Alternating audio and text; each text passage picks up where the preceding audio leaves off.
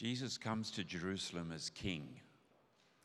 As they approached Jerusalem and came to Bethphage on the Mount of Olives, Jesus sent two disciples, saying to them, Go to the village ahead of you, and once you will find it, and once you will find a donkey tied there, with a colt by her. Untie them and bring them to me. If anyone says anything to you, say that the Lord needs them and he will send them right away.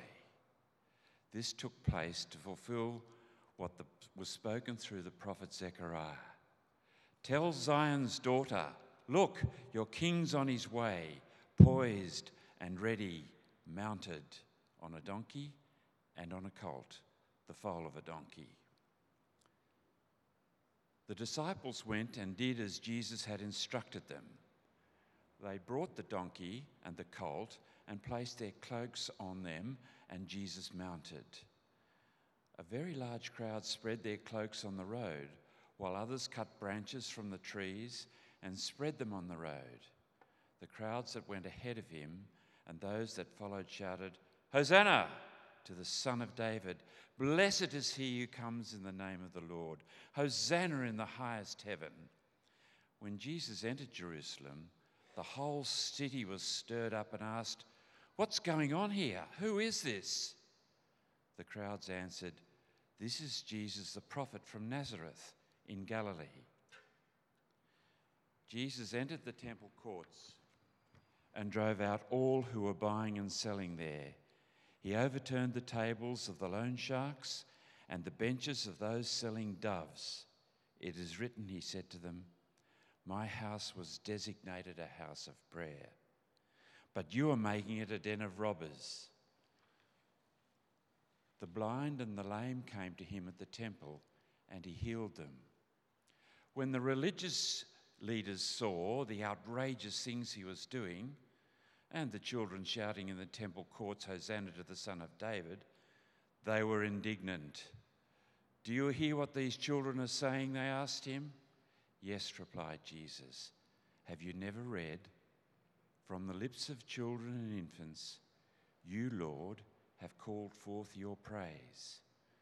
Fed up, Jesus turned on his heel and left the city for Bethany, where he spent the night. Early in the morning, as Jesus was on his way back to the city, he was hungry.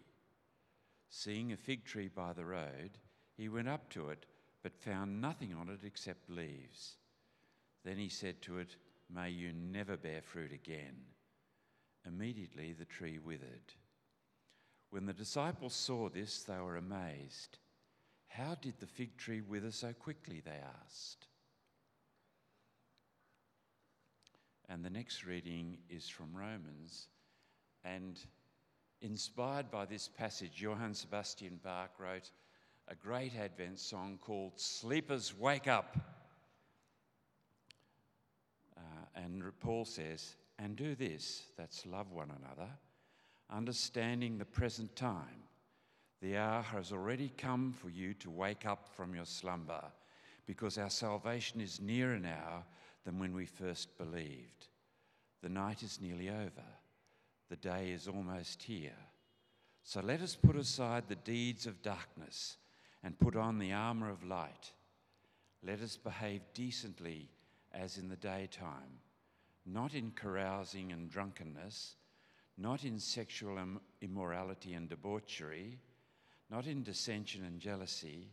Rather, clothe yourselves with the Lord Jesus Christ, and do not think about how to gratify the desires of the flesh. These are the words of the Lord.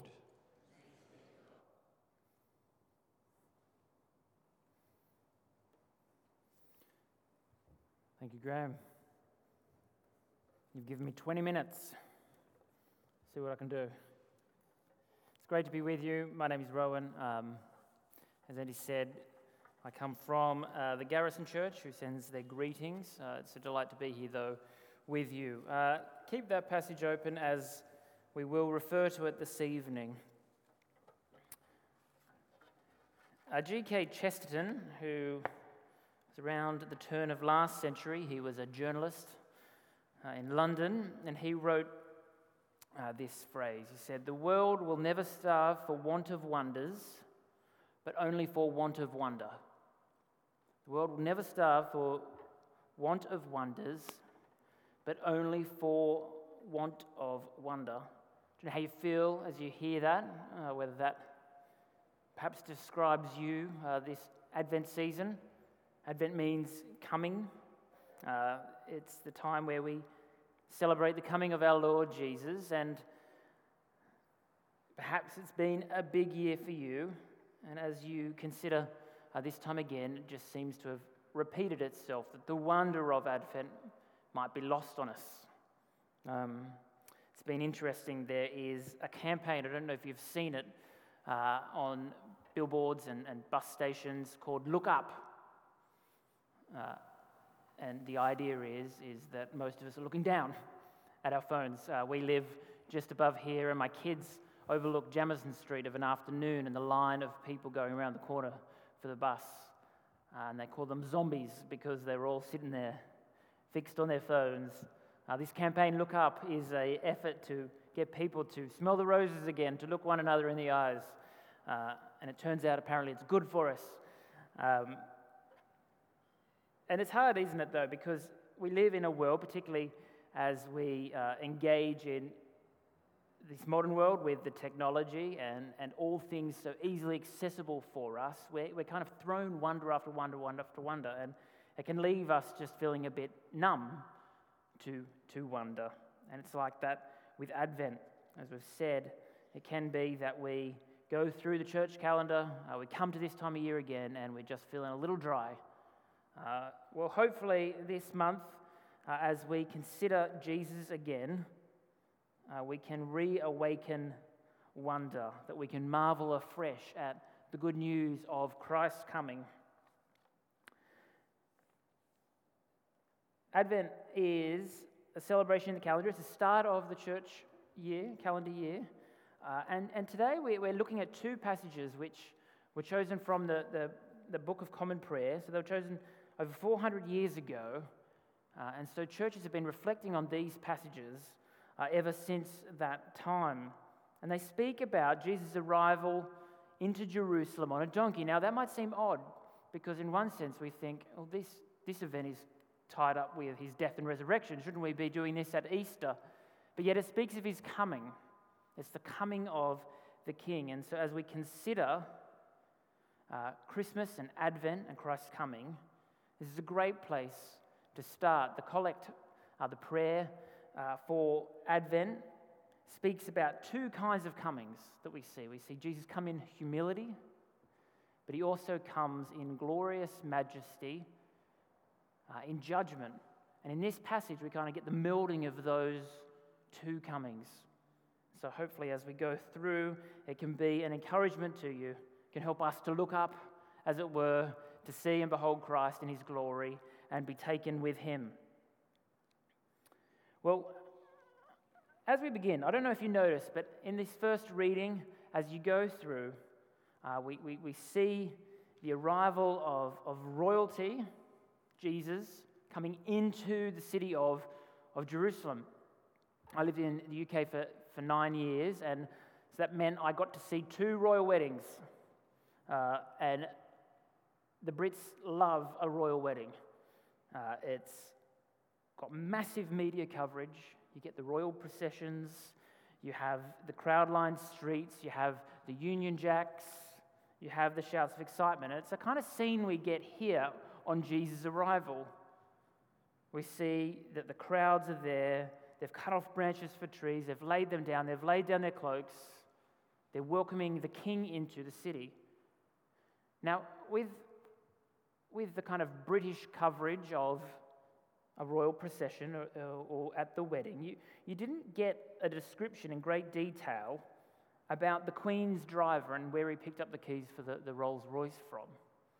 Doesn't usually spend much time doing that. But in this account, actually, as we look about Jesus coming in to Jerusalem, we, we see that the mode of transport gets a lot of attention in these early verses, in these first 11 verses. The donkey and Jesus riding on it features again and again and again. And as we read scripture, particularly as we read smaller sections, if you see a repeated word or phrase, usually that's significant. It's the author intentionally trying to ask us the question well, why is he repeating this? And so here we get that uh, Jesus will ride into the city. The donkey features. It features in verse 2 in the instructions they're given. Uh, features in verse 5 as uh, the disciples go and, and get the donkey. Uh, we hear of Jesus sitting on the donkey. The donkey is brought to him in verse 7, and then we see him riding into the city. So the, the donkey is significant here. Why is that? Why does the Lord need a donkey? Why is it significant? Well, Jesus doesn't elaborate, but it's, it's a bit of a dramatic parable for us. Jesus is trying to show us something. And he lets the prophet do the explaining for us, the prophet Zechariah in this case. See, we are told that these events took place to fulfill the prophecy. Zechariah was a prophet in the Old Testament. He was speaking to Israel post exile, uh, and it pictured a coming king in the future. In chapter 9, we see here in these verses, it says, Say to daughter Zion, See, your king comes to you, gentle and riding on a donkey, on a colt, on the foal of a donkey. Zechariah is giving them a clue of the coming kingdom and the current king. And then chapter 14, he speaks of this being a divine king. And so Jesus here is, is sending a message to Israel. Zechariah, in one sense, is like this little checklist of the picture of the coming king. And then, then Jesus, in the events and the way that things go and play out in this passage, is, is ticking them off, as it were, one by one, to demonstrate that he is this coming king of which Zechariah speaks. How do we see that? Well, he is in the right place. Daughter Zion, that's another name for, for Jerusalem. In Matthew's gospel, uh, the events turn around Jesus setting out for Jerusalem, where he will go uh, face his death and what we know, his resurrection. He sets his face towards it, knowing what was to come. And here we see that he is lowly and gentle riding on a donkey. He's on the right animal. He's gone to great pains to demonstrate that. And he's demonstrated that he is this humble king because Jesus sat on this donkey. He's humble and lowly. And then we see that the crowds offer him the right response. They speak the words of Psalm 118 Hosanna to the Son of David. Blessed is he who comes in the name of the Lord. Hosanna in the highest. So if Zechariah set up this little checklist of the future king, as Jesus uh, comes into the city on the donkey, it's as if all these things have been lined up and he's ticking them off one by one. The message that Jesus is sending is that he is this humble king who is coming to bring peace, who is coming to save. Now, that might not mean that they expected such a king. In fact, Jesus coming lowly and gentle on a donkey was probably the least thing that they expected. Apparently, Alexander the Great uh, came into the, the city a few centuries earlier on a war horse. When we think about displays of, of power, we tend to think of kind of entries which are impressive it's not like we could imagine the Queen arriving to Will and Kate's on a tricycle, but to come into Jerusalem on a donkey was to demonstrate real humility. But actually, that again filled out the picture. Jesus is the one who comes in humility as king to save a people. And we see that the people are stirred. They're amazed by this. Now, what can we take away from this? Why, why is this marvelous that Jesus comes in humility? Well, it gives us a picture of his saving work in salvation. See, here we see Jesus humble himself. He straddles over a slow, dirty, undignified, and unpretentious beast into Jerusalem. It's a picture of what he, he has done in salvation. Jesus, as Philippians 2, although equal with God, became man. He became a servant, became obedient to death, even death on a cross. We see Jesus humble himself. And this is a picture of it. And like the picture of his birth, which we celebrate at Christmas, his birthplace was dirty, undignified, and unpretentious. It was an animal stable. So, to our world, this looks as weakness. But these images work to demonstrate God's power in salvation. The God who would, in the person of his Son, assume flesh and dwell amongst us in order to save us and to bring peace. And that is marvelous news. Or just as a, as a way to, to think about how we can apply this even as we, we move through. Jesus' pattern is suffering before glory, it's humility before glory. And when we die to self and, and, and seek to live our lives as his disciples, that's what he calls us to. In the Gospels, he speaks of our, our losing our lives in order to gain it. In James, it speaks about we needing to humble ourselves so God would lift us up. That's the pattern of the Christian life as we follow Christ. And that's the pattern that our Savior demonstrates. And that's a picture of what we see here of a humble king coming into Jerusalem to save and to bring peace. But the people's expectations might have been different in terms of what kind of king and also what kinds of things he would do. They thought that he would bring relief to oppression. Perhaps that was uh, political or military kind of power to demonstrate uh, freedom and bringing freedom and peace. But actually, what Jesus does is he comes and dies. But in doing so, he has victory over a far greater oppressor and tyranny, that of sin, evil, and death. So he is the king who comes in humility to save and to bring peace. But as the, the, the prayer uh, in the Book of Common Prayer speaks about, he's also the king who comes in glory. And that's what we see in this second half. I don't know about you, but as you read through it, they, they kind of don't seem to match. Jesus enters into Jerusalem on a donkey, and then suddenly he's, he's in the temple. And then there's this event where he, he, he curses a fig tree, and they seem a bit mismatched and odd. From the other Gospels, we know that Jesus, uh, the chronology of these events is that Jesus likely the next day enters the temple. And the scene we see there is that Jesus Far from seeming gentle and lowly, he's, he's furious. He comes into the temple and he sees the money exchanges and the sales that are happening in the temple court, and he flips the tables, kicks over the benches, and he brings the whole trade to a standstill.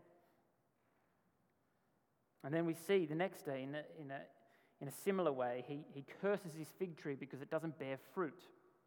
How do these things fit together? How do they give us a picture of the king who comes in glory? Well, I think it gives us, in a similar way to the first half, a dramatic parable or a picture of Jesus' second coming. So, as his first coming shows he's coming in humility to save, this one shows a picture of Jesus in glory when he will come in judgment in the future. And again, the quotes from the prophets help us to understand this.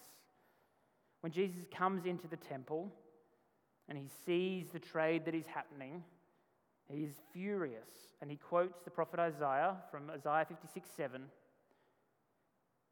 Isaiah tells us what the, the temple was meant to be it was meant to be a house of prayer. The temple was meant to symbolize God's presence amongst his people, but they were open doors. The nations were to come into the temple where they could experience the presence of God, be part of his people. But here, because of the money changes and the things that were happening, those who were meant to be included were excluded. And so Jesus, in his fury, flips the tables, but he also says what it has become, quoting the prophet Jeremiah from Jeremiah 7. He says it's a den of robbers. And it gives us a bit more insight into what has happened. If you read Jeremiah 7, it's, it's, it's, a, it's a prophecy, but it's speaking about judgment upon those for whom are not living as God has called them to. Uh, the leaders of Israel who, in their lives, and, and uh, they, they look impressive, but actually their lives don't display uh, the glory of God and, and what they should be doing. They're, they're hypocritical. And so Jesus' beef here is not so much commercial, although potentially that's part of it, but it's actually, he's more concerned about what's happening in their lives. He's not as concerned about what's happening in, in the temple as much as what it reflects. It's a symptom of the poor fruit of their hearts. There's a mismatch between appearance and, and reality. And in this section of Matthew's gospel, Jesus is addressing the religious leaders. He's calling out hypocrisy. And that's where the image of the fig tree comes in play. See, the fig tree was a symbol of, of uh, the Israelite people or, or the temple and religious leaders. And, and this tree, it looks leafy and it looks the part, but actually it's not producing any fruit. And so, what does Jesus do? He judges it, he curses the tree. He's calling out hypocrisy. And the fig tree is a picture of the future judgment when he comes in glory. And in a sense, it's a, it's, it's a compassionate move by Jesus. He judges the tree, not the people, uh, because there's a sense in which it is functioning as a warning for them and for us. So we see that Jesus is coming into Jerusalem, to Jerusalem in humility as a king to save, but also we see a picture of his future coming in glory when he will come to judge. Well, how are we to respond to this? We see how the disciples respond. We're told that they're amazed, or the ESV or KJV speak about they're marveling. They've marveled before in the boat on the waters as the storm was raising, raging. Jesus calmed the storm. He showed his command over nature and calmed the storm, and, and the disciples were amazed. They marveled. And in a similar way, through the Gospels, you see that Jesus uh, also heals the sick, he raises the dead, and people marvel in response. There's a right sense when you encounter Jesus, the right response should be wonder, we should marvel. But here, too, in this passage, particularly as they marvel, there's, there's a hint of perplexity to it because the, the disciples are still working everything out. If you to read on in that passage, Jesus speaks about them of having little faith and goes on to speak about prayer and that they need to pray without doubting and, and what believing prayer looks like. It's a call for them to trust in Jesus. And so we see their response, it's appropriate to marvel, but we see another response which is modeled for us and is an example for us, and that's the response of the children. One of the delightful things about kids, but also equally terrifying, is that they repeat things. Uh, things that they hear, they will bring up in other contexts, uh, which can be sweet and beautiful, but yes, at other times, not so much. But uh, it's a delightful scene when you see your kids kind of, you know, when they, they're not self conscious and they're just playing with Lego and, and singing a song that they might have heard uh, it's a delightful little picture. And Jesus has entered the city to the accolades of the people, singing, Hosanna to the Son of David. And then on the lips of these children are these very phrases repeated in the temple. And notice how the religious leaders respond to these, these wonderful things. And these wonderful things include the healings that Jesus has done in the temple. They were indignant. And so Jesus responds to them with the words of the psalmist Psalm 8 From the lips of children and infants, you, Lord, have called forth your praise. It's a picture of a wonderful spiritual reality. See, these religious leaders were, were like the fig tree with many leaves but no fruit. But actually, it's the children who, who truly see and are producing fruit. These religious leaders were perceived as wise and knowledgeable, but actually they've been exposed by children and infants and the praise from their lips.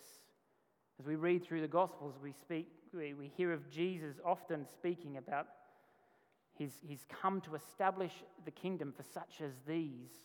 Uh, in Matthew, uh, one commentator just speaks about the way in which the chi- that, that children were present in the temple was significant because they were the least of these in that society, but that they were speaking these words and that Jesus points out to them the wonder of it. It's demonstrated as a response for us their humble, beautiful lack of self awareness, their lack of skepticism, repeating a rhyme. And we're told in the Gospels to embrace the kingdom with that childlike trust and faith, childlike marveling. Well, how do we do that this Advent? How do we put some things in place to help us marvel rightly, to respond with a childlike faith in Jesus, the coming King who came to save, but also the one whom will come again in judgment. I think that's where our, our second reading taps into us with our call to, to wake up. Theologian Kevin Vanhoozer writes this Disciples cannot afford to sleepwalk their way through everyday life. Disciples who are awake to reality have their attention fixed on the only breaking news that ultimately matters namely the news that the kingdom of God has broken into our world in Jesus Christ. This breaking news demands our sustained attention and a wide awake imagination. We're to wake up from our slumber, or as the campaign says, we're to look up and to see and to marvel. What's interesting is this campaign, it's got a, a joined website to it, and it speaks about having certain nudges to help us in the day to day to look up and to engage in uh, contact with human beings and to, to smell the roses. And in a similar way, this Advent, perhaps we need certain nudges to help us to look up, to marvel at the King who comes in humility and the King who will come in glory to judge. Perhaps we could slow down and, and spend time in His Word to reflect on the significance of Jesus' coming. There's wonderful free Advent uh, devotionals that you can come that can help focus your attention to draw you in, to drill deep, and to, to slow down, to see the wonder that it is that Christ has come to save. Perhaps you could meet with friends to discuss this and pray for a fresh awakening of the Spirit's work within us to behold Christ in all his glory. Another nudge we could do is, is, is take the time to self reflect. Jesus loves sinners and deals gently with them, but in the Gospels, he's harsh on the hypocrites, isn't he? That's a hard word and a sobering word, but perhaps a good word for us to reflect on our, our lives. Is there, is there a mismatch in what we believe and how we're living? It's an opportunity again to go to Christ, ask for forgiveness, and exercise childlike trust in Him, to clothe ourselves in Him, as Romans 13 speaks, and to live out that identity in our day to day. And finally, perhaps we need to cultivate a childlike curiosity. One writer writes this The wonder and merriment and raw enthusiasm kids bring to an otherwise mundane experience reveal the spirit that Jesus praises. This is childlikeness, not childishness. What if maturity handles the responsibilities of life with all their care and gravity that they deserve, but not at the expense of childlikeness? If you, if you play with a child, you know, if you flip them over or do something like that, they'll say, Do it again. And so you do it again, thinking that they won't want it again. But do it again, do it again, do it again. And on and on and on they go. And it's this delightful moment where they, this just in sheer wonder, can just do something over and over again. But we are grumpy and old. Uh, but perhaps children should be our teachers in this. Maybe we should cultivate a childlike curiosity to, to see the wonder afresh, to have a hymn close to our lips of Christ's coming, our humble King, to entrust ourselves to Him like a child and to wonder anew. Let's pray. Father, we thank you for this picture of the coming King that we see in this gospel reading, the King who comes in humility to save and to bring peace. We thank you that this King not only took on human flesh, but was obedient to death on a cross so that we could be forgiven, restored, and reconciled to you. What marvelous news! And we pray that we would this Christmas again marvel afresh at this. Lord, help us not to be as the religious leaders, indignant or dull to the reality of what is happening or has happened in the Lord Jesus. May we, with childlike trust, wonder afresh at who Christ is and what he has done for us. In Jesus' name we pray. Amen.